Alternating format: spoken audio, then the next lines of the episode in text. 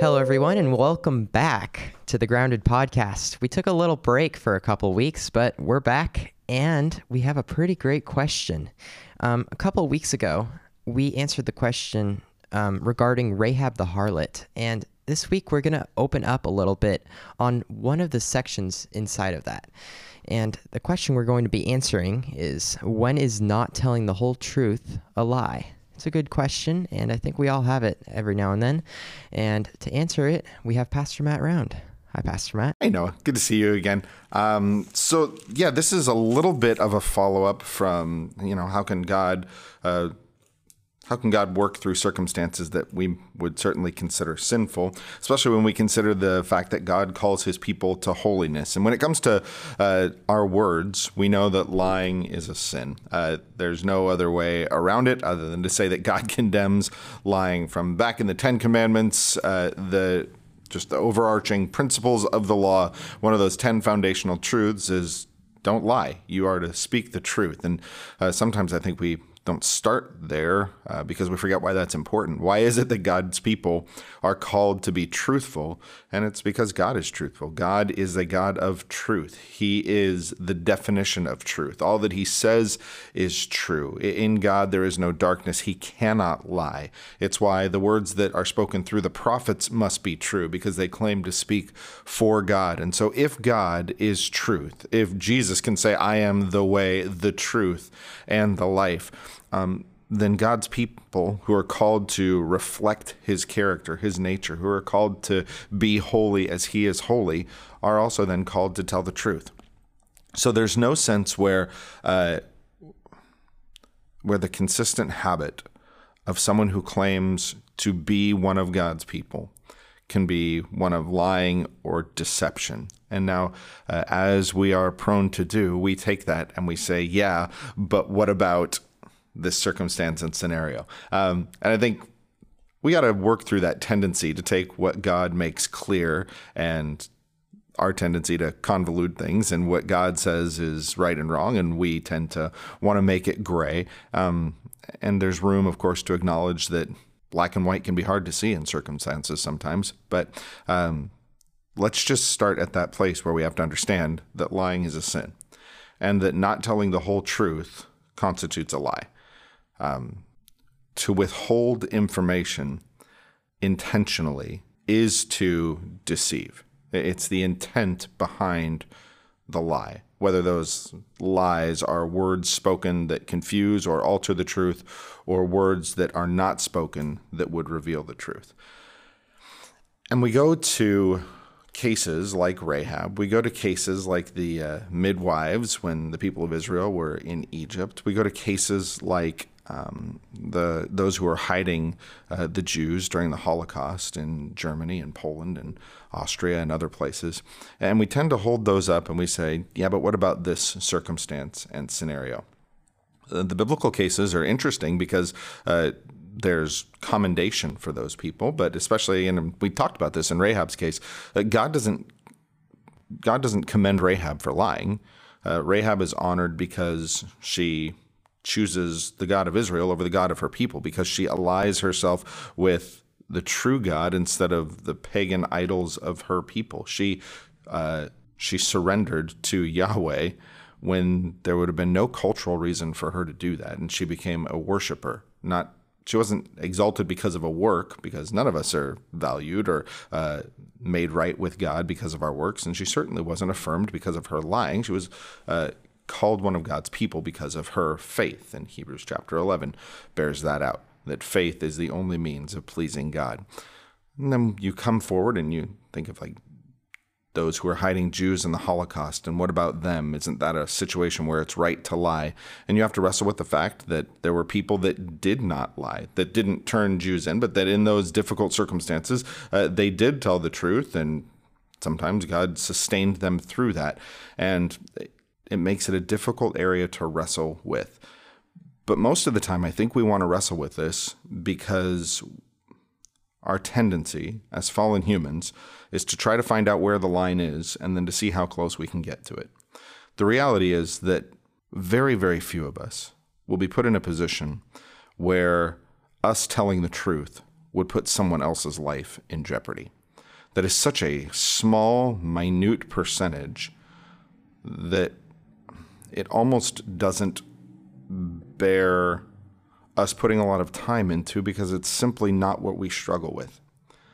What we struggle with is the half truth that doesn't preserve the lives of others, it preserves me.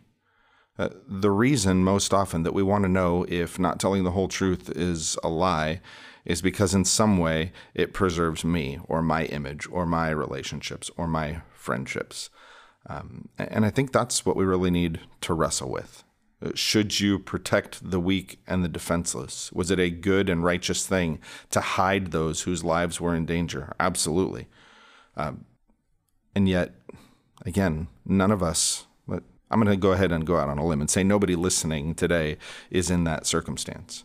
What you might be in the circumstance of is if you tell the truth to your friend, it might cost you your friendship. If you tell the truth to your boss, it might cost you your job. That's that's the situation where most of us live. Um, if I actually tell the truth about what goes on that profit and loss sheet, then it might cost me my standing in the company. If I actually choose to tell my friend that that course of behavior isn't what God would want them to do, then it might cost me my relationship. So I, I think maybe it's maybe we peel away the the unique examples although those are the easy ones for us to go to. And maybe we actually drill down on the heart behind why we say what we say in the first place.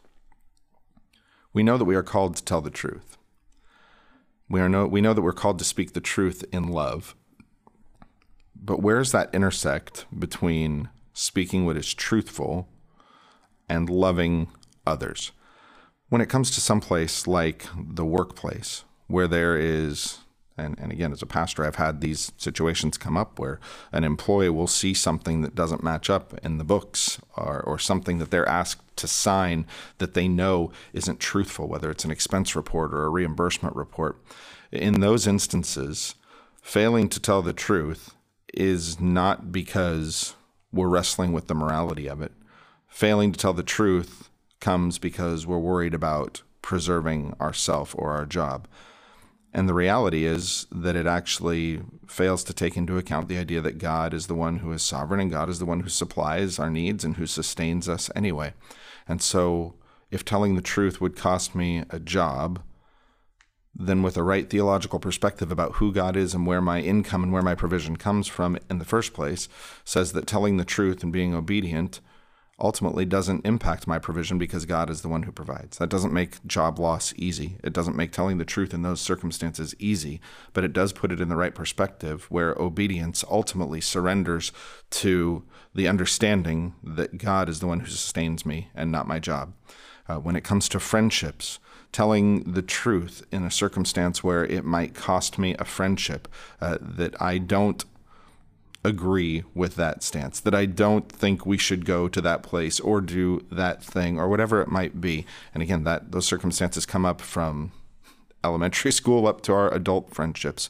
Um, the reality is that when we're thinking clearly, we understand that as believers, we are to be distinct. And not only in the words that we speak, but in the places that we go and the things that we affirm, and that at times that will cost us. And so uh, the question moves away from is it okay to not tell the truth to that theological understanding that we are called to be salt and light, that we're called to be distinct and different from the world, and that there are times, Jesus even says, Matthew 10, uh, he lays it out very clearly for the disciples that to follow him will set you against the world in large part. Um, and so that understanding begins to move away from the specific should I or shouldn't I, and back to the understanding that to be a believer will make me different. And that speaking what is true in these situations is one of the ways that it will bring clarity to that. Uh, but as far as what do we say and what when do we say it, I think Ephesians 4 is really helpful here. Uh, when Paul is writing to the the church in Ephesus and likely to all the churches in that area, he reminds them uh, that they're to be different than what they were. Ephesians 4:17 he says, "This I say therefore and affirm together with the Lord, that you walk no longer just as the Gentiles walk in the futility of their mind, being darkened in their understanding, excluded from the life of God because of the ignorance that is in them, because of the hardness of their heart." And they, having become callous, have given themselves over to sensuality, for they practice every kind of impurity with greediness. But you did not learn Christ in this way, if indeed you have heard him and been taught in him, and just and just as the truth is in Jesus. So that in reference to your former manner of life, you lay aside the old self, which is being corrupted in accordance with the lusts of deceit, and you be renewed in the spirit of your mind, and you put on the new self. That reminder that we're not who we were that as our mind is renewed, we are to put on the new self, which he then says is being made in the likeness of God, which has been createdness in righteousness and holiness of the truth. In other words, truth is one of the kind of core characteristics of the new person in Christ. That as believers, truth is so fundamental to who we are that it's actually one of the ways that we describe our new nature. So to lie, to tell less than the truth, should feel foreign to who we are as believers. Which is why in Ephesians 4:25 right after that he says therefore laying aside falsehood speak truth each one of you with his neighbor for we are members of one another. So why do we say what we say? Why do we speak truth? Uh, first of all because it's part of who we are now. Second of all because we're members of one another we recognize that not speaking the truth and not speaking the whole truth is actually destructive to the unity that God has designed and built into the body down in verse 29. Let no unwholesome word proceed from your mouth, but only such a word as is good for edification or building up, according to the need of the moment, that it may give grace to those who hear. And I think that verse is really helpful. When and how much do I say? Because let's face it, telling the whole truth could very well involve exposing all of someone's sin and all of their shortcomings in the moment. Um, or maybe even it's not something sinful. Maybe it's something less than that. Uh, I come home and uh, Brandy has dinner ready, and Brandy's a phenomenal cook. Uh, she's great, which is not her fault the way I look that I do, but it is one of the temptations for why it is hard for me to maintain any kind of shape. She's very good at making food. Uh, but we go home, and let's just say that dinner is a complete disaster that night. She has had a busy day with the kids. She got a late start or something got left on the stove and burned. So we go into that situation and say, well, well when she says, how was dinner? Telling the whole truth would obviously be saying, well, that was the worst thing I've ever tasted. Hope you do better tomorrow. And I think this verse is where we can be very helpful in thinking through that. Let no unwholesome word proceed from your mouth, but only that which is good for edification or for building up according to the need of the moment. My wife burning the dinner is a true statement. And it is not a matter of withholding truth or lying and saying that I love dinner. What I can say is true words that build up in that moment. That I am so very thankful that after her busy day, she loved me enough to make dinner. That as she was given and entrusted a day by the Lord, she spent herself in caring for our home, in raising our kids, and in showing care for me. See, there's no deception there. There's no half truth there about the quality of whatever the dinner was. There's an absolutely truthful recognition of love and appreciation for what did happen. Is that a half truth? I don't think it is, because to be honest with you, in that moment, uh, the effort that she put into it would make that dinner beautiful and amazing, regardless of what it tasted like. And that's a that's a silly, trifling example, maybe, but you can apply it to all of our more common situations. Uh, we are not going to, most of us, run into a situation where someone demands the truth of us that would put another another person's life in danger. But daily, we are asked for our opinion and our input, and we are called to respond in a way that is truthful and edifying. And those two things aren't at war.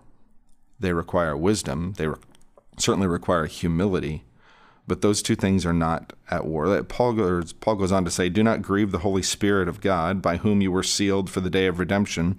Let all bitterness and wrath and anger and clamor and slander be put away from you, along with all malice. All of those negative things that tend to impact our speech. Uh, why do I sometimes withhold the truth? Well, it's because I am bitter and angry, because I'm slanderous uh, tempted to speak the worst about someone rather than to speak the best about them. And verse 32 and be kind to one another, tenderhearted, forgiving each other, just as God in Christ has forgiven you. Um, kindness, tenderheartedness, forgiveness, those are difficult words to speak, yet we're called to do them. Uh, the Christian is to be characterized by truth and by love. And even if you go to what Paul writes in 1 Corinthians 13, uh, all that whole chapter that deals with love, love does not delight in evil, but love rejoices with the truth. So it's not loving to lie. It's not loving to cover over a sin. It's not loving to ignore a fault. It is loving to tell the truth. And it is loving and it is demanding and difficult on us to speak the truth, especially when it comes to someone else's faults or failures or shortcomings, in a way that is both truthful and edifying. And, as I approach a situation, and I guess I guess this kind of gets back to the heart of it, I can approach it in one of two ways.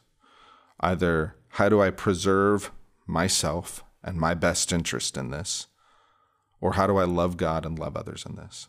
So you're asked to approve the expense report that has numbers that aren't exactly accurate. If I approach that as how do I preserve myself through this, then a half truth suddenly makes a lot of sense. Or overlooking something and lying makes a lot of sense because that preserves self. But if I'm looking for the way to love God and love others, then I can delight in the truth and actually demonstrate my faith in God by exposing what is false in a way that is still humble and respectful, but that tells the truth. When someone comes to you and says, Does this outfit make me look fat?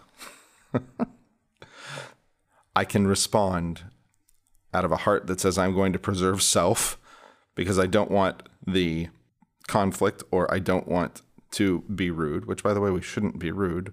Or I can look at it in a much more active means of obedience. How do I love God and love others through my comments on what I'm about to say? Can I genuinely look past a an outfit which doesn't matter in the least and can I use my words to build up in this moment with truth that honors God and honors this person made in his image? See, that's a much more difficult question. It's a much more uh, impactful question than how much of the truth is demanded in this moment. In that moment, every word, every thought, every heart attitude, and, and affection ought to be how do I love God and how do I love others? It's just more fun to talk about the sensational cases. but so much of life isn't those grand moments of terrific decision and uh, you know huge divide one way or the other. So much of our life is just the common day to day habits that we build up. And I think sadly, uh, the church, young, old, new believers, believers for a long time, uh, we look through God's word and we look at it and we try to find the line to know how close we can get to it.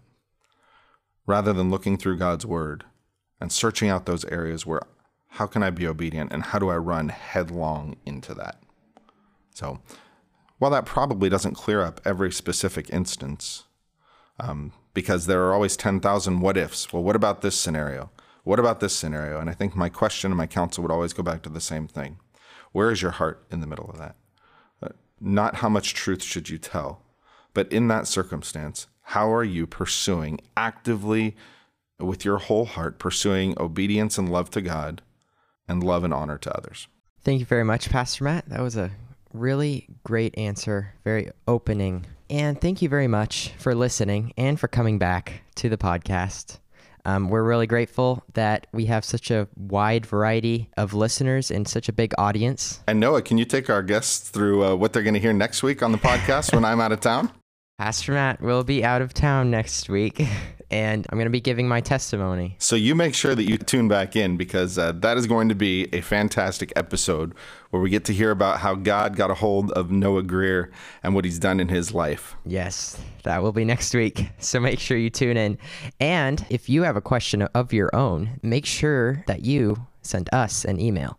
You can send us an email at groundedwithmattround at gmail.com. If you want to stay up to date with all our podcasts, visit our website, groundedwithmatt.com, where you can view them all and read the articles specifically on each episode. Thank you very much for listening, and we'll see you next week for that exciting episode.